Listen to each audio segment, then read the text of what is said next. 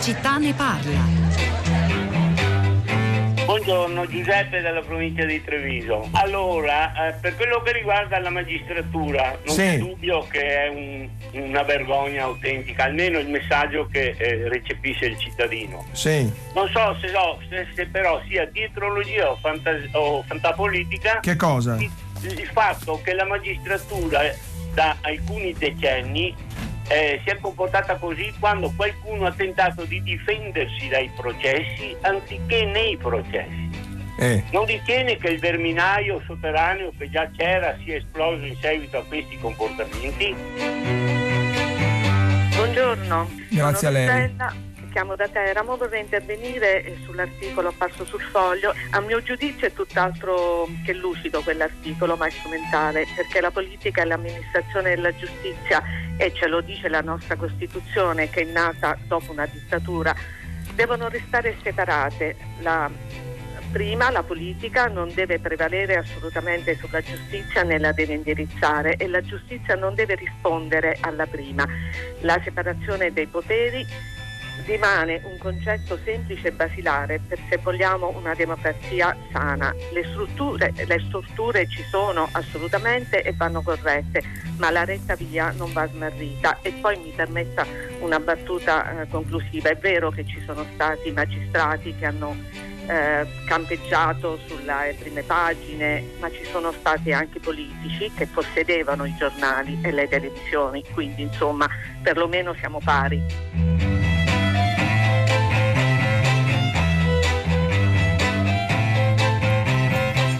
Eccoci, sono le 10, 3 minuti e 10 secondi. Una buona giornata da Pietro del Soldà e benvenuti a tutta la città ne parla. Allora, come avete capito, il tema giustizia di prepotenza entra al centro del dibattito pubblico in Italia e dunque anche al filo diretto di prima pagina. Per motivi molto diversi, il più importante, almeno a nostro giudizio, è concernente la riforma della giustizia che la ministra Cartabia ha definito urgente, un cambiamento radicale dei tempi del processo civile del processo penale, innanzitutto le cose che riguardano più da vicino la vita dei cittadini la- le- e delle imprese nel nostro paese, qualcosa che ci viene richiesto dall'Europa, torna in uso dunque questa formula eh, per poter davvero utilizzare appieno i soldi del Next Generation EU a cui noi aspiriamo con il piano nazionale di ripresa e resilienza. Non sono in gioco soltanto quei 2-3 miliardi del capitolo giustizia contenuti nel piano, bensì l'intero ammontare se non riusciamo davvero a riformare processo civile, processo penale, ma non solo, si tratta di mettere mano anche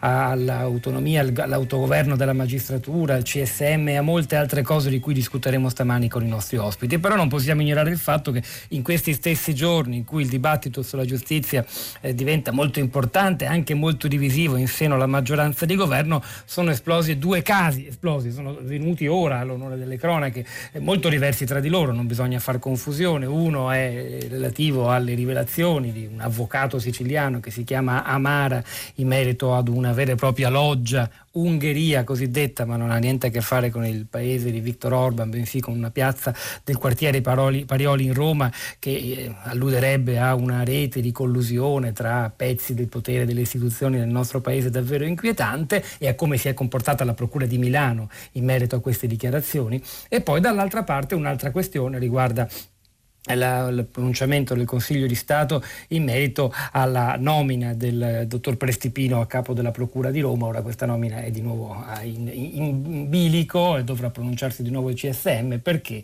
eh, è stato sostanzialmente confermato il- il- quello che ha voluto fare il procuratore generale di Firenze Marcello Viola che ambiva la stessa carica e fu escluso dalla corsa dal CSM per motivazioni che prima il TAR e poi in secondo grado il Consiglio di Stato non ritengono soddisfacenti. Dobbiamo parlare un po' di tutto questo, tenendo però la barra dritta sulla riforma, sul fatto che la giustizia italiana deve cambiare chissà forse anche andando a, toccato- a toccare quel nodo sottolineato dal primo ascoltatore che avete risentito nella nostra sigla, Giuseppe da Treviso, quello che alle 8 ha aperto il filo diretto di prima pagina parlando direttamente, ma l'ha fatto poi anche Rossella del rapporto tra politica e magistratura nel nostro paese. Abbiamo bisogno di voi, delle vostre domande, riflessioni, critiche. Scriveteci al 335 5634 296, mandateci sms, whatsapp e whatsapp audio, i messaggi vocali che ascolteremo insieme, alcuni tra poco e gli altri li pubblicheremo sul sito di Radio 3. Allora cominciamo chiedendo davvero aiuto per districarci in questa matassa molto complicata a, a, a Eliana Milella. Buongiorno e benvenuta. Buongiorno giornalista di Repubblica che da molto tempo si occupa di giustizia, di cronaca giudiziaria e tiene anche un blog sul sito di Repubblica che si chiama per l'appunto Toghi. Credo sia già collegato con noi anche il presidente dell'Unione Camere Penali Italiane Gian Domenico Cagliazza. Buongiorno e benvenuto anche a lei. Buongiorno, buongiorno a voi. E c'è anche, me lo confermano ora dalla regia, il professor Sabino Cassese. Buongiorno e ben, bentornato a tutta la città ne parla, Cassese. Grazie, buongiorno giudice merito della Corte Costituzionale, professore merito della Scuola Normale Superiore.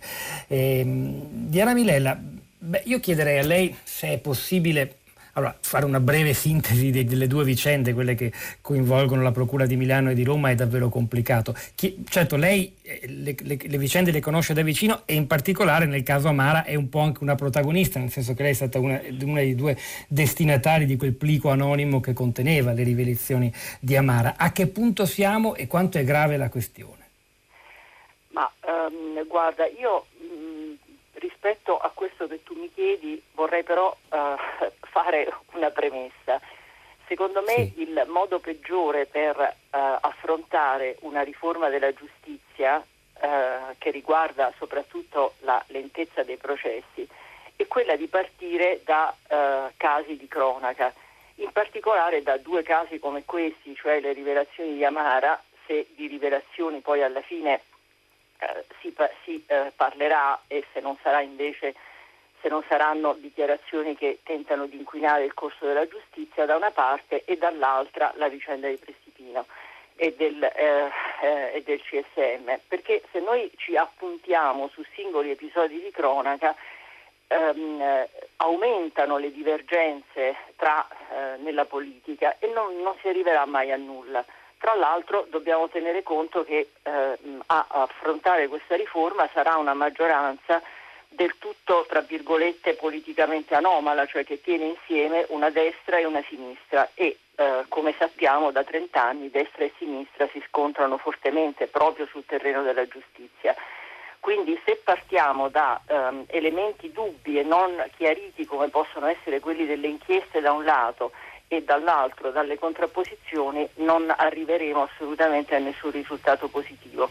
Per quanto riguarda la vicenda di Amara è, eh, si tratta di rivelazioni eh, come tu le hai chiamate, io mh, mm, non, appunto come ti ho, come ti ho detto non, non, vorrei usare questo termine perché l'accertamento giudiziario su uh, quello che questo avvocato ha detto è tutto ancora da fare e, mh, mm, sappiamo degli scontri e delle conseguenze che ci sono state per eh, la, eh, la fuoriuscita di alcuni di questi verbali, ma ripeto, tutto questo caso non credo che possa influire su come cambiare il processo civile o il processo penale.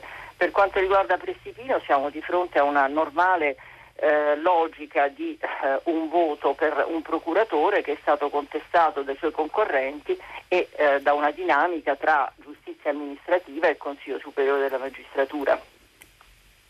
Nulla esclude peraltro, se non capisco male, che il CSM si possa nuovamente pronunciare confermando la nomina di Prestipino, quindi anche io, modo. Io, io sono certa che eh, l'ho anche scritto che si andrà a questa soluzione, cioè il CSM rivaluterà i, eh, i numeri tra virgolette di Prestipino ehm, farà delle considerazioni più dettagliate e migliori rispetto a quelle che ha fatto nei confronti dei due concorrenti Lovoi e Viola e riconfermerà Prestipino.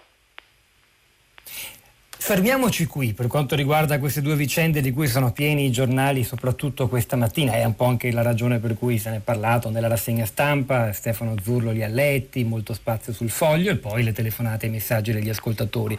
E facciamo solo forse una considerazione di carattere generale, eh, sul, pr- prima di entrare nel merito della cosa che ci interessa di, e ci riguarda tutti di più, direi da vicino, ovvero la riforma del processo civile e penale, che, cioè che queste vicende proprio in questa fase di riforma rischiano di minare ulteriormente notevolmente la fiducia dei cittadini nei confronti di un'istituzione, di un pezzo fondamentale della nostra democrazia che per molti anni aveva resistito nella graduatoria della fiducia degli italiani al di sopra dei partiti, al di sopra di altre realtà e che ora insomma eh, forse emerge sotto una luce che peraltro è ingenerosa e rischia di gettare ombra su tutto, quindi, mentre invece il grosso della realtà delle procure eh, continua e degna della fiducia di noi cittadini italiani.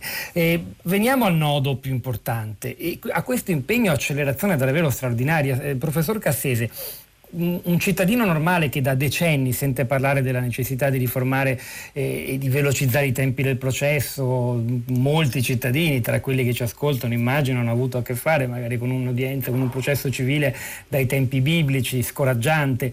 Ora eh, di, di, di, di, colpo ci viene detto che causa pandemia e poi tutti questi soldi messi a disposizione dal Next Generation EU dobbiamo muoverci, è tempo pochi mesi, entro l'autunno arrivare all'approvazione di una riforma che cambi completamente il modo di fare i processi nel nostro Paese. Cominciamo da questa considerazione di carattere generale, prima di affrontare almeno i due o tre punti fondamentali. È davvero una grande novità o esagero facendo questa ricostruzione, Cassese? Ma guardi, è, è una grande novità e secondo me va, eh, va apprezzato eh, il tentativo del governo di prendere la questione dalla parte giusta. Eh, lei stesso e prima ancora eh, la signora Milella avete parlato della lentezza dei processi. Poiché la giustizia è un servizio che viene reso ai cittadini, bisogna innanzitutto partire eh, da questo punto, e cioè cercare di accelerare la giustizia. Qual è la situazione attuale? E, mediamente, secondo dei calcoli recenti, per esaurire i tre gradi eh, di giurisdizione, per un processo civile si va oltre i sette anni e per un processo penale oltre i tre anni. Questo eh, è in contrasto con quello che succede in altri paesi del mondo, negli Stati Uniti la, le, devono essere esauriti tutti, tutti, i gradi nel giro di un anno e, ed è un problema grave che deriva da eh, una crescente domanda di giustizia, prima causa. Seconda causa, un limitato numero di magistrati. Calcoli che il numero dei magistrati oggi è di poco superiore a quello dell'immediato secondo dopoguerra. Mentre se lei vede eh, rispetto all'andamento della popolazione il numero degli addetti a tutti gli altri servizi pubblici è molto aumentato. Aggiunga che è aumentata anche la domanda di giustizia oltre che il numero dei cittadini. Eh, noi siamo passati grosso modo da 50 milioni a 60 milioni. E poi eh, dietro a tutto questo eh, eh, ci sono tante altre cose, la politica maltusiana che lo stesso corpo della magistratura ha fatto, cioè poche assunzioni, c'è ehm, dire, il dolce far poco, se mi consente questa espressione. Ecco, queste sono cose aggiuntive diciamo, al, al, all'intervento fondamentale che è quello di rapportare l'offerta di giustizia alla domanda di giustizia e la giustizia che arriva lentamente, come dicono gli inglesi, non è giustizia. Benissimo il governo ha fatto a partire col piede giusto, è partito proprio da questo problema che è il problema fondamentale. E come l'ha fatto? Prevedendo le assunzioni, prevedendo la costituzione di un ufficio del processo, perché la verità è anche questa che i giudici sono organizzati ancora adesso in un modo molto rudimentale, e, e, mentre invece ci deve essere una struttura che aiuta i giudici in qualche modo nella loro attività giudicante. Naturalmente tutto questo non tocca il capitolo molto più spinoso di un quinto grosso modo della magistratura italiana che è costituito dalle procure e quello probabilmente dovrà essere il secondo passo. Quindi bene ha fatto il governo, è un problema fondamentale. Ovviamente bisogna essere ottimisti per dire quello che lei ha detto poco fa, e cioè che nel giro di un anno tutto questo viene fatto. Diciamo che nel giro di un anno saranno poste tutte le premesse legali per poter poi realizzare questo, perché poi bisogna assumere delle persone, bisogna ordinare degli uffici, bisogna anche cambiare delle mentalità bisogna forse convincere anche i magistrati che 45 giorni di ferie non ce l'ha nessuno nel nostro paese e così via ha dato la ministra Cartabia dei tempi anche molto brevi, se non sbaglio tre mesi per i decreti attuativi una volta varata eh, la riforma, i tempi a cui effettivamente non siamo abituati, così come non siamo abituati a quanto accade. Lei citava gli Stati Uniti, pensiamo alla sentenza eh, sull'omicidio di George Floyd da parte del poliziotto in Minneapolis che abbiamo raccontato anche qui a tutta la città ne parla qualche settimana fa, arrivata a un anno da quel tragico episodio che ha sconvolto il mondo. E, Avvocato Cagliazza, non dobbiamo dobbiamo nasconderci il fatto che uno dei temi più divisivi in seno alla maggioranza, e insomma lei rappresenta qui eh, il mondo della difesa eh, a processo, è quello della prescrizione, e di cui anche con lei stesso abbiamo discusso diverse volte in, nell'ambito di questa trasmissione. Eh, pare, insomma, tutto sommato, il, regime attuale disciplinato dalla riforma Bonafede è destinato a, a, tramontare. Realisticamente che cosa vi aspettate voi? Cioè la sospensione della, della prescrizione dopo il primo grado? Beh, eh, adesso noi aspettiamo di leggere un testo uh, diciamo, conclusivo uh, del lavoro della Commissione ministeriale con la quale abbiamo interloquito, credo, fruttuosamente. Mi pare di capire che le due ipotesi uh, sul tavolo sono entrambe seccamente abrogative della sciagurata riforma Bonafede eh, ci convince molto di più la prima soluzione che poi ha la paternità, se ho ben compreso, in particolare del Presidente Lattanzi della Commissione, eh, che è in fondo un recupero della, della, della riforma Orlando, quindi seccamente abrogativa di questo mostro mh, mm, mm, propagandistico che era la, la, la riforma Bonafede, in più con un miglioramento diciamo, eh, della Orlando stessa perché eh, eh, recupererebbe ulteriormente tempi di prescrizione allorquando il giudice di secondo grado, anche eh, la Corte d'Appello, non, eh, non, rispetti i tempi che le sono dati, quindi una pressione forte eh, sulla Corte d'Appello a definire i giudizi in tempi rapidi e un recupero dei tempi di prescrizione eventualmente maturati.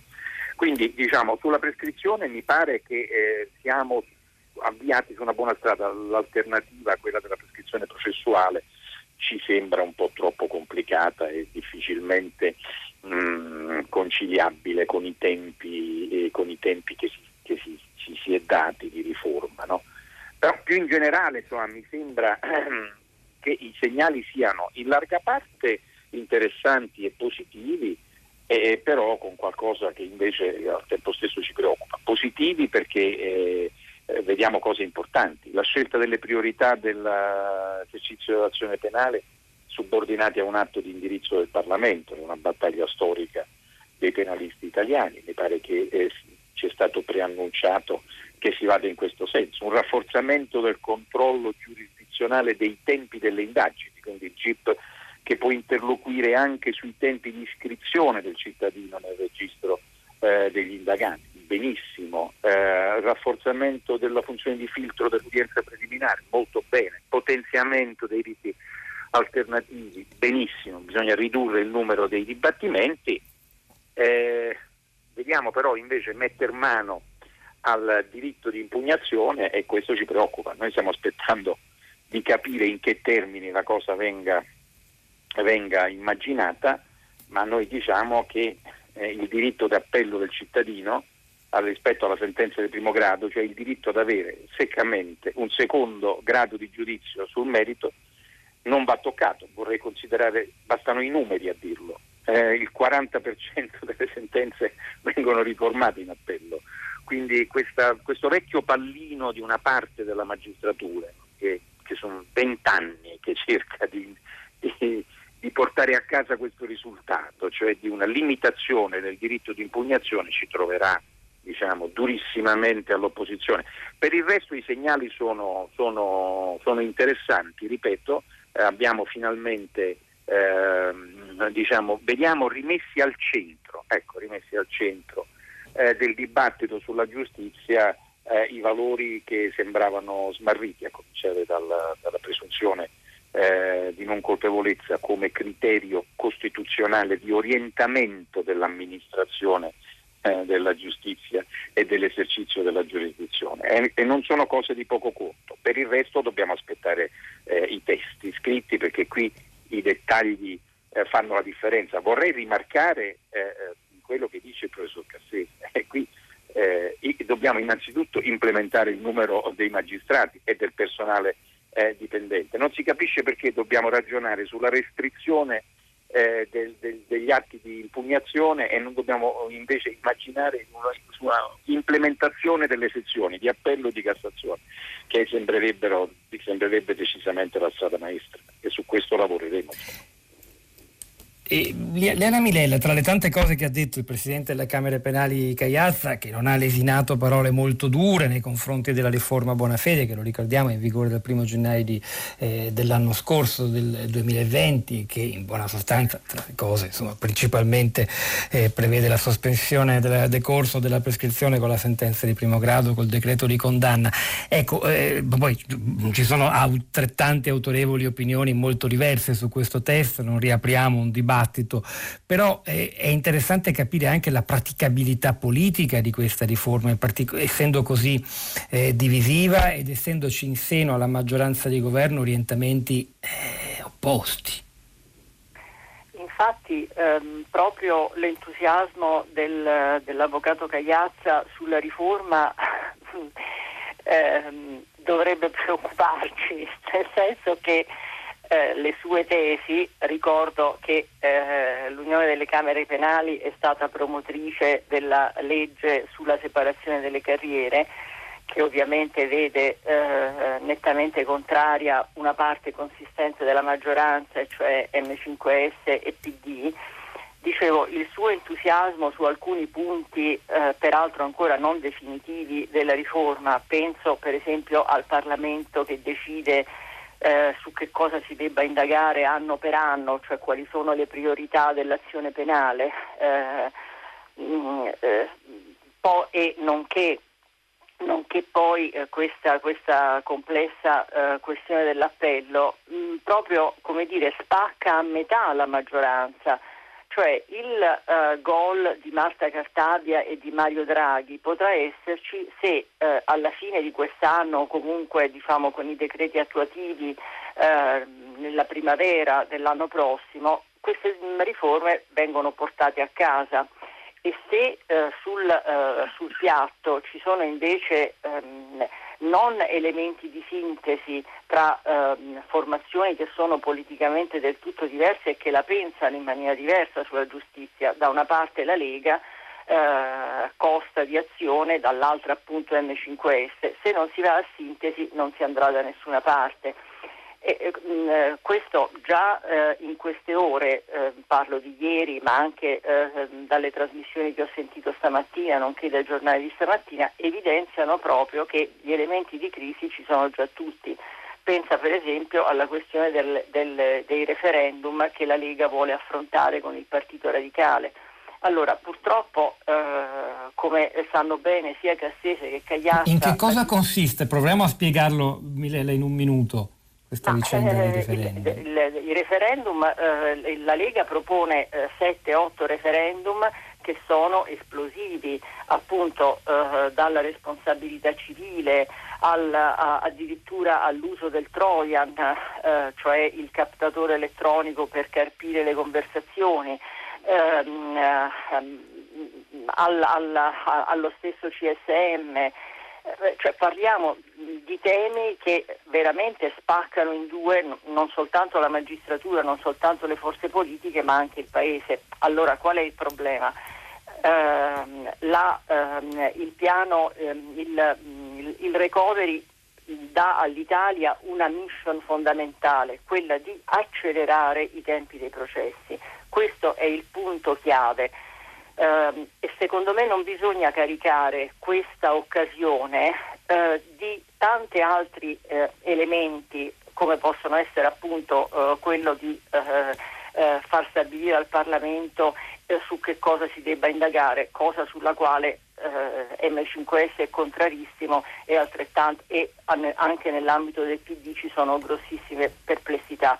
Il problema è quello di stabilire delle regole anche con eh, un'attenzione disciplinare e di responsabilità sui magistrati per garantire che il processo penale possa durare eh, tre anni, mh, mm, il, le, nella commissione Lattanzi parla di un processo che dura quattro anni in primo grado e già mi sembra troppo, eh, se non sbaglio due in appello e uno in Cassazione, parliamo già di anni per un processo.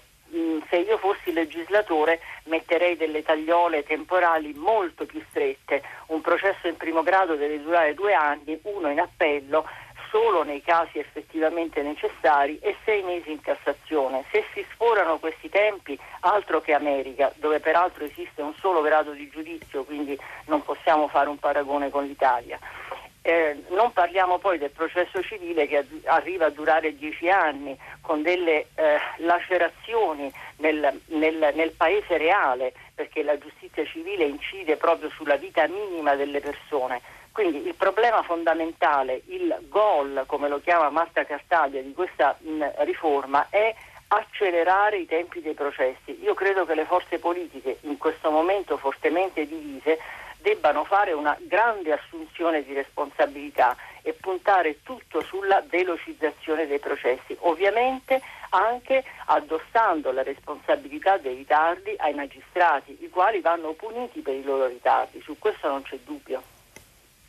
Non dobbiamo peraltro dimenticare che questa accelerazione, questo tono d'urgenza usato dalla ministra Cartabia ha direttamente a che fare con il piano nazionale di ripresa e resilienza, con i soldi messi a disposizione dall'Europa per il recupero economico del nostro paese, perché la velocizzazione dei processi, i dieci anni del civile a cui faceva riferimento Liala Mirella, non disorientano soltanto i singoli cittadini, ma anche le, le, le imprese, anche le imprese straniere che ci pensano dunque due volte a venire a investire in Italia. Questo l'abbiamo abbiamo ripetuto tante volte, insisteremo su questo nodo economico nell'ultima parte della trasmissione. Professor Cassese, ha sentito la tempistica suggerita da, da, da Liana Milella, la riforma Milella, chiamiamola così per gioco stamattina. Lei è d'accordo sul fatto che ci vorrebbero tempi ancora più stretti? Sarei anche più drastico di Liana Milella, eh, cioè eh, dei tempi ancora più brevi. Eh, eh, però eh, eh, eh, sono in disaccordo diciamo, sull'etichetta che diamo a questo problema, divisione sul tema della giustizia.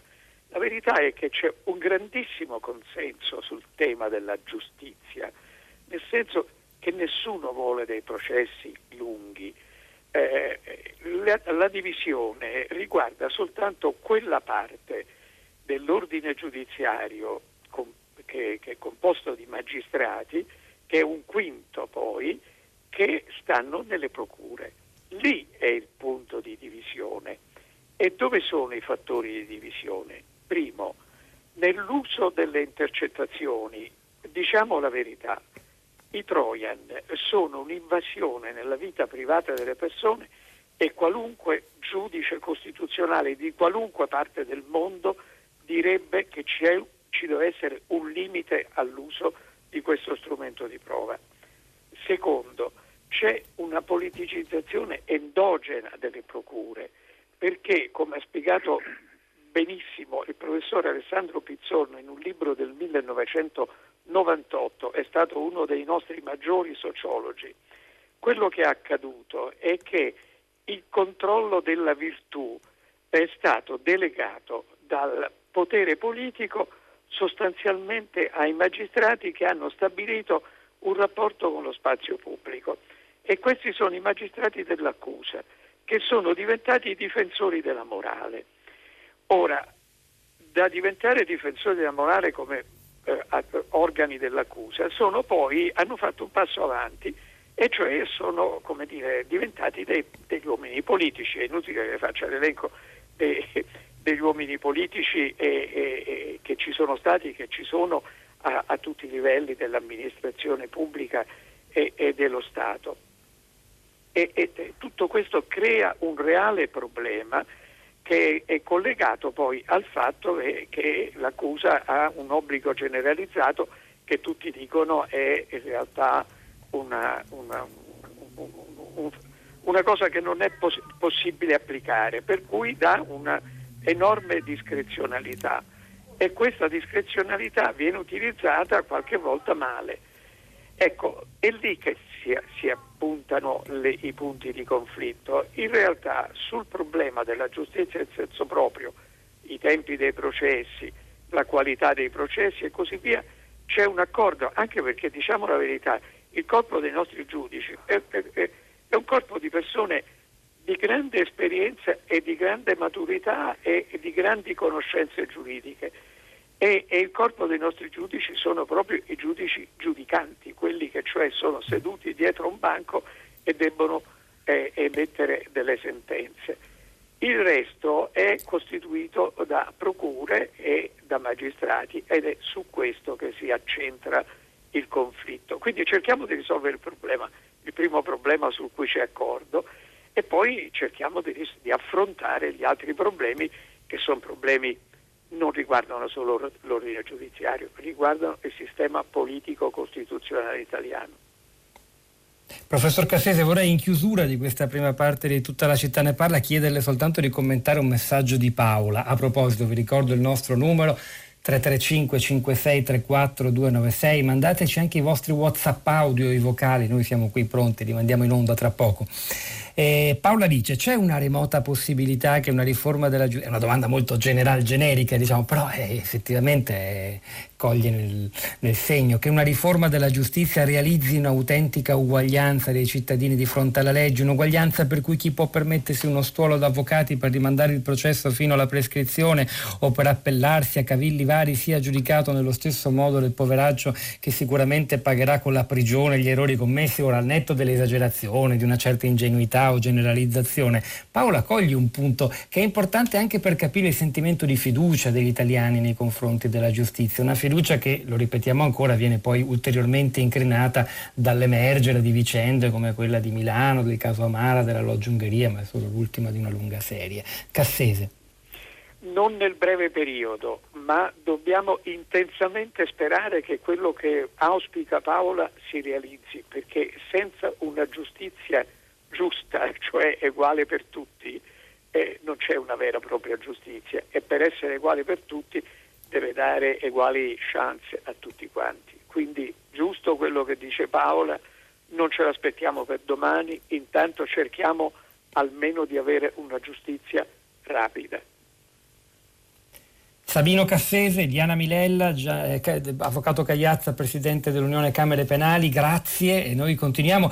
Mario da Vicenza scrive una cosa che forse diciamo, meriterebbe una replica da Cagliazza, ma insomma è un punto di vista molto comune. Quanta parte di responsabilità quanto alla lunga durata dei processi hanno gli avvocati difensori? La funzione della difesa esplica un diritto costituzionale, certo, ma quanto invece spesso concorre alle lungaggini procedurali, però quello è il mestiere eh, dell'avvocato che si appiglia a tutto quel che c'è. Eh, una questione enorme che ora non riapriamo e poi sentite queste altre parole. Non mi aspettavo un vostro errore uomini e donne di tribunale. Se fossi stato al vostro posto ma al vostro posto non ci so stare. Non è un messaggio di un ascoltatore sono le parole cantate da Fabrizio De André nel brano Nella mia ora di libertà contenuto nell'album del 1973 Storia di un impiegato una canzone che racconta della giustizia e anche dei suoi errori di chi è chiamato a giudicare e di chi è giudicato. Nella mia ora di libertà Fabrizio De André di respirare la stessa aria d'un secondino non mi va. Perciò ho deciso di rinunciare alla mia ora di libertà. Se c'è qualcosa da spartire tra un prigioniero e il suo piantone, che non sia l'aria di quel cortile, voglio soltanto che sia prigione che non sia l'aria di quel cortile, voglio soltanto che sia prigione. È cominciata un'ora prima e un'ora dopo era già finita. Ho visto gente venire sola e poi insieme verso l'uscita non mi aspettavo un vostro errore, uomini e donne di tribunale. Se fossi stato al vostro posto, ma al vostro posto non ci so stare. Se fossi stato al vostro posto, ma al vostro posto non ci so stare.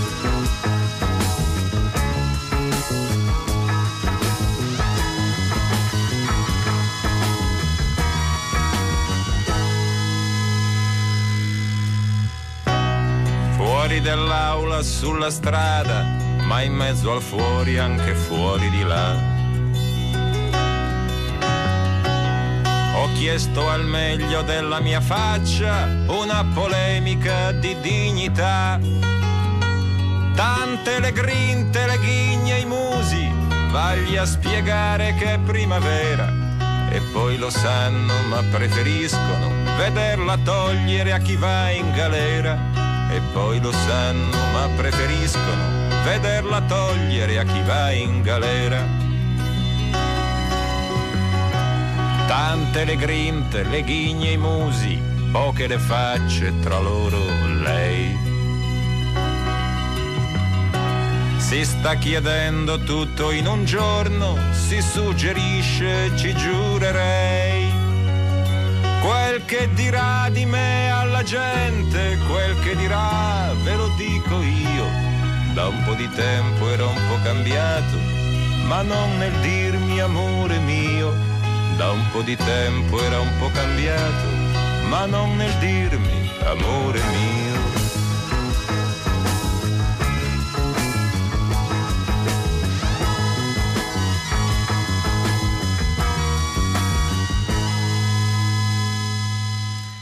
Uomini e donne di tribunale, al vostro posto non ci so stare, Fabrizio De André nella mia ora di libertà nel 1973, al momento di vedere cosa c'è in rete, il dibattito sui social network, i commenti e le voci degli ascoltatori sul tema di oggi, la giustizia tra riforma e scandali. Rosa Polacco, a te la parola.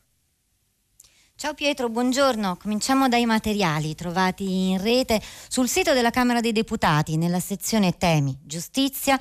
Ecco il focus, le misure per la giustizia nel piano nazionale di ripresa e resilienza. Ci sono diversi paragrafi utili per riassumere tante delle questioni che abbiamo affrontato stamattina, dalle indicazioni europee alle riforme della giustizia nel PNRR agli stanziamenti per la giustizia nel eh, pia- piano appunto nel recovery fund. Ehm, poi da questione giustizia, la rivista promossa dall'associazione Magistratura Democratica, c'è un articolo, la sintesi dice nel PNRR i problemi della giustizia italiana non sono affrontati in modo sistemico, ma gli gli elementi positivi del piano, se accompagnati da interventi strutturali e collocati nell'ambito di un'organica visione, possono favorirne la trasformazione. Tra i commenti che state scrivendo sui social network, eh, Lorenzo dice: Considerato quanto abbiamo visto in questi giorni e mesi, per non dire decenni, in questo paese si dovrebbe discutere solamente di riforma costituzionale della giustizia e poi procedere. Ancora Maurizio dice: Questa riforma della giustizia va in direzione diametralmente opposta a quelle di Bonafede. Ora mi chiedo come può il Movimento 5 Stelle stare in questo governo, dato che un punto fermo era l'abrogazione della prescrizione. Sentiamo la viva voce degli ascoltatori in diretta. C'è Maria Grazia da Lodi, buongiorno.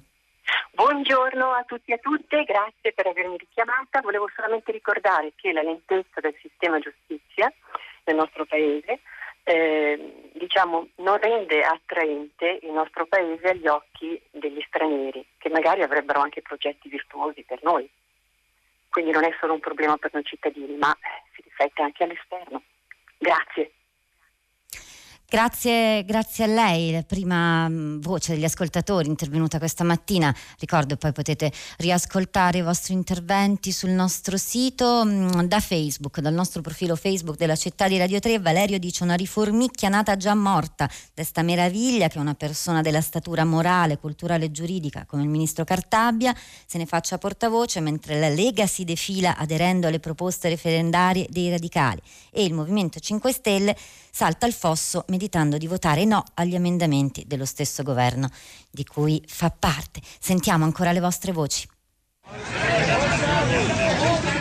Buongiorno, io mh, mm, volevo dire una cosa, come, eh, e non so spiegarne il motivo, mi trovo in difficoltà e sento che altri, vedo che altri si trovano in difficoltà quando hanno a che fare con carabinieri, con polizia, con le forze dell'ordine in genere.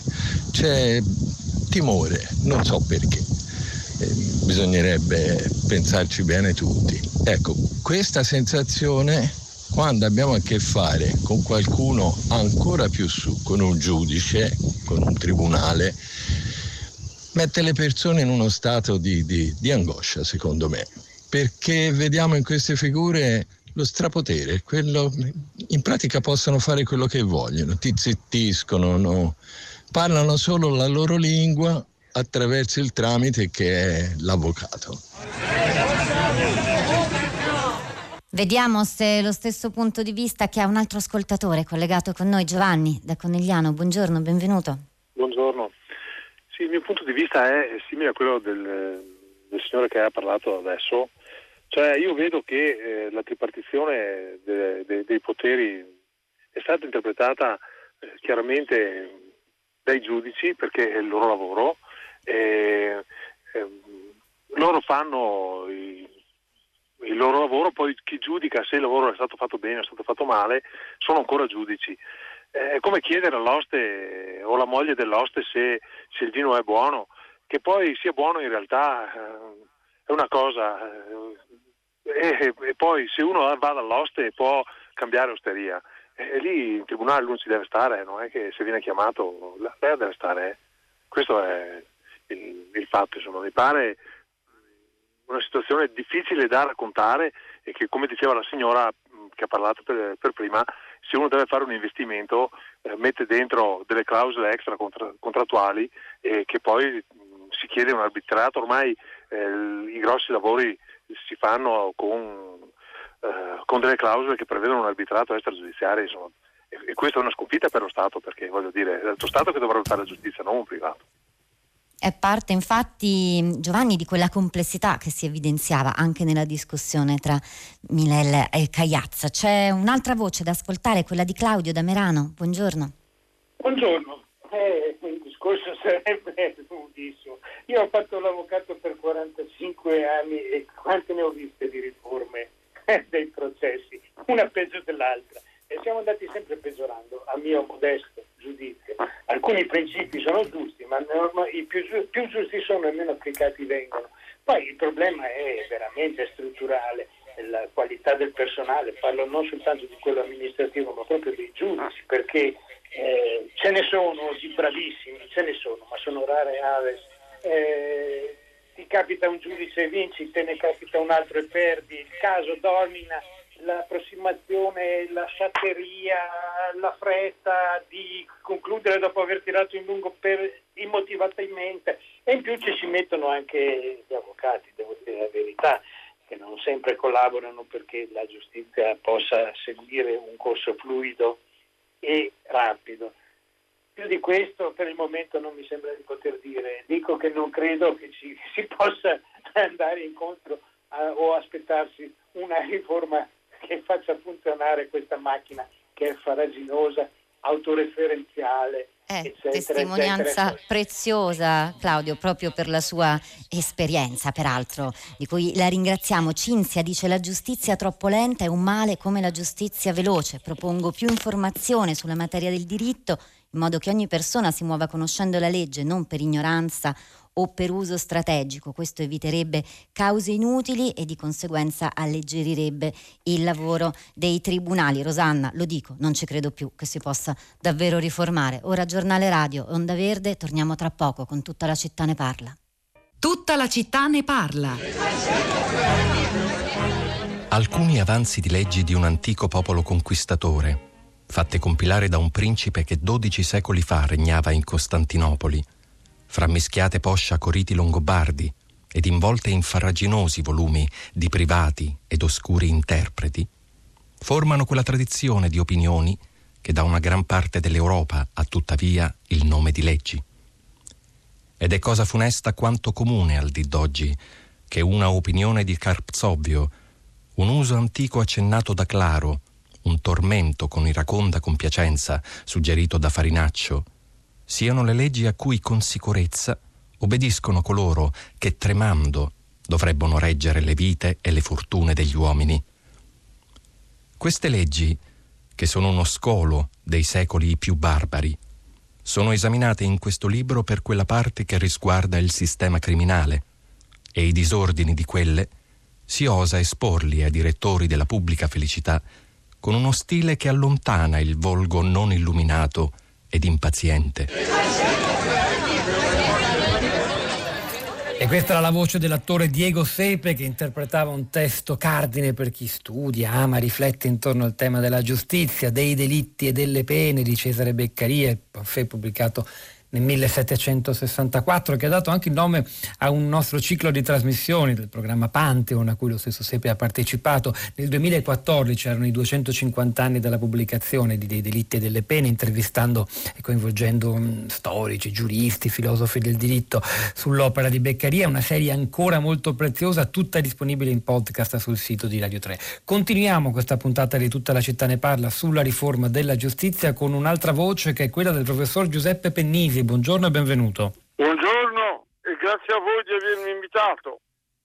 Grazie di aver accettato. Allora, Pennisi è un economista che ha lavorato negli Stati Uniti alla Banca Mondiale, ha insegnato economia alla John Hopkins University, poi alla Scuola Superiore della Pubblica Amministrazione, ha lavorato anche ai Ministeri del Bilancio del Lavoro, è oggi membro del CNEL, e insegna ero, ero, ero, altra Era, ok. consigliatura. Gra- Ecco. Grazie, grazie dell'aggiornamento Pennisi. Senta, noi l'abbiamo chiamata per chiederle una cosa. Abbiamo capito che l'urgenza di riformare, soprattutto di velocizzare i processi, eh, che l'Europa ci chiede, ci impone quasi, come ha detto il ministro Cartabia, è decisiva non solo perché è un diritto dei cittadini avere dei processi veloci, ma perché è un'esigenza fondamentale delle imprese italiane e straniere. Proviamo a fare un gioco, Pennisi. Immaginiamoci di essere nel 2026, per esempio, quando sono finiti i soldi del recovery. Il processo civile italiano è davvero diminuito del 40% come tempo di durata media.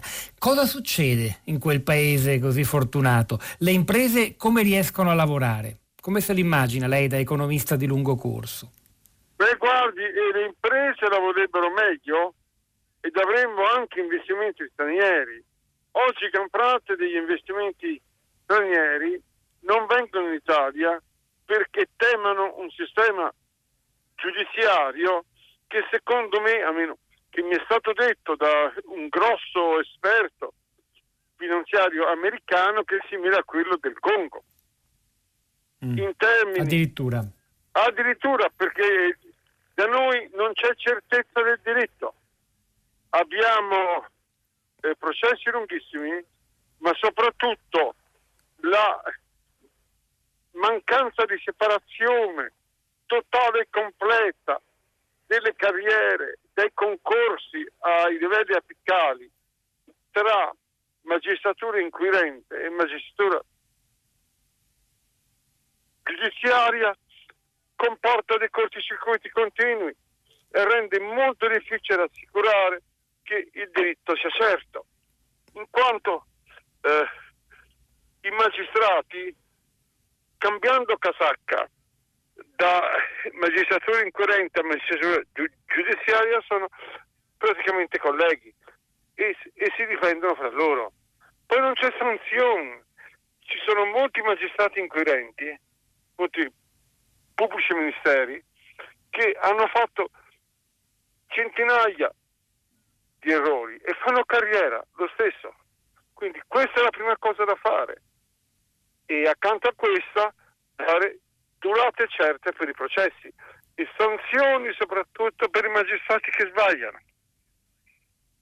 No, no, questo è chiaro, Pennisi, è un po' anche quello che abbiamo detto durante la puntata in Certo. Sabino Cassese e gli altri ospiti. Proviamo però di nuovo a porci dal punto di vista di un'impresa straniera. Lei ha citato quel giudizio, non so se forse un po' ingeneroso di quel finanziere americano, ma insomma eh, la- la- la- i problemi li conosciamo. Se davvero noi arrivassimo a, a- a ridurre del 40%, a fare le cose che dobbiamo fare, perché la ministra è stata molto chiara, se non le facciamo eh, dobbiamo restituire tutti i soldi del recovery plan, non soltanto i 2 o 3 Guardi, I miliardi, soldi del 2 o 3 Covid miliardi. sono una piccola cosa. Eh, tenga presente che su sei anni si tratta di 30-35 miliardi l'anno, cioè una piccola cosa, ma il problema serio è che non vengono le imprese ad investire in Italia e molti Eh, italiane scappano all'estero.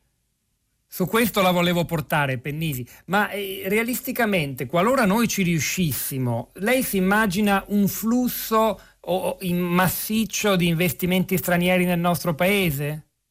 Io penso che sia possibile, eh, ovviamente non è l'unica determinante. Noi non siamo più nelle condizioni degli anni del miracolo economico, quando avevamo una demografia giovane e molti giovani molto ben addestrati, un capitale umano molto ben addestrato, ma che è stato non utilizzato per tanti anni in quanto era stato mandato a fare la guerra piuttosto che a produrre. Quindi questa è stata la grossa determinante del miracolo economico. Ci sono due grandi economisti che non si conoscevano, non sono mai conosciuti, uno americano, Kinderberger, e uno eh, ungherese, Janossi, che hanno individuato nella, nel capitale umano giovane la determinante fondamentale del miracolo economico. Questo non ce l'abbiamo, ma probabilmente avremo, se il nostro sistema istituzionale e soprattutto il nostro sistema giudiziario funziona meglio, una, saremo più attraenti per gli investimenti stranieri e anche per quelli di imprenditori italiani, perché noi in questi anni mancano anche gli imprenditori con coraggio di operare in Italia. Molti imprenditori se ne vanno all'estero. Noi abbiamo visto con grandi imprese che si sono trasferite all'estero e, e lo fanno anche molte piccole imprese, sia, per, sia a ragione di costi di lavoro, ma le grandi imprese lo fanno principalmente a ragione della imposizione tributaria e soprattutto della giustizia. E questo a ribadire la necessità e l'urgenza della riforma su cui evidentemente torneremo. Già la prossima settimana la ministra Castabia presenterà i primi, i primi, emendamenti per la riforma del processo penale, poi verrà quello civile. Grazie all'economista Pennisi per questo intervento conclusivo. Tutta la città ne parla, finisce qui. È il momento di Radio Tremondo con Anna Maria Giordano. Hanno lavorato a questa puntata Giovanni Insardi alla parte tecnica, al suo fianco Piero Pugliesi in regia, Pietro del Soldà, Rosa Polacco a questi microfoni, poi la nostra curatrice Cristiana Castellotti, Cristina Faloci e Sara Sanzi che vi danno appuntamento a domattina alle 10.